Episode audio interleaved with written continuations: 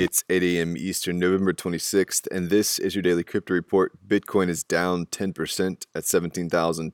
Ethereum is down 12% at $519, and XRP is down 19% at 53 cents. Those readers by market cap, top gainers in the last 24 hours. LTO Networks up 19%. Today's episode is brought to you by the digital marketplace Ungrocery. If you've ever thought about who your food comes from, Ungrocery is the place to shop. Join the food people online at ungrocery.com. Well, the Bitcoin flash crash has the crypto market down across the board. Bitcoin approached early November prices as it trended down 16% yesterday, recovering slightly today to its current $17,000 price. The decline was its sharpest in 12 weeks. The plunge liquidated $1.9 billion worth of positions across major exchanges, with Binance alone liquidating $837 million. Well, OKEX saw huge Bitcoin outflows this morning with around 3,000 Bitcoin moving from the exchange in a single block outflow that is the largest since May of 2019. Several moves were to other exchanges, but quite a few users took direct custody of their coins. This outflow, of course, follows the withdrawal halt that was issued by OKEX and lasted several weeks. It's understandable that users wanted their coins to be in a better place. Remember, if you don't hold your keys, you don't hold your coins.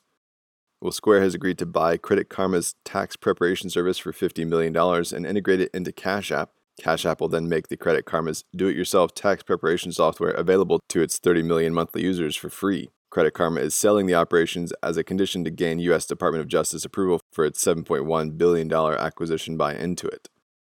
Well, VanEck has launched a Bitcoin ETN on the Deutsche Börse Xetra. The VanEck Vectors Bitcoin ETN or VBTC is backed by Bitcoin and tracks the MVIS Crypto Compare Bitcoin VWAP Close Index. Gabor Gurbacs, Director of Digital Asset Strategy, VanEck said bringing to market a physical, fully backed major exchange listed Bitcoin ETP was a top priority for our firm. The ETN comes after several failed attempts to gain approval from the SEC for a Bitcoin ETF.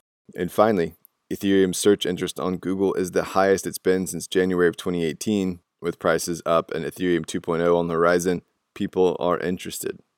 That's all for us today. Visit us at dailycryptoreport.io for sources and links. Find us on social media.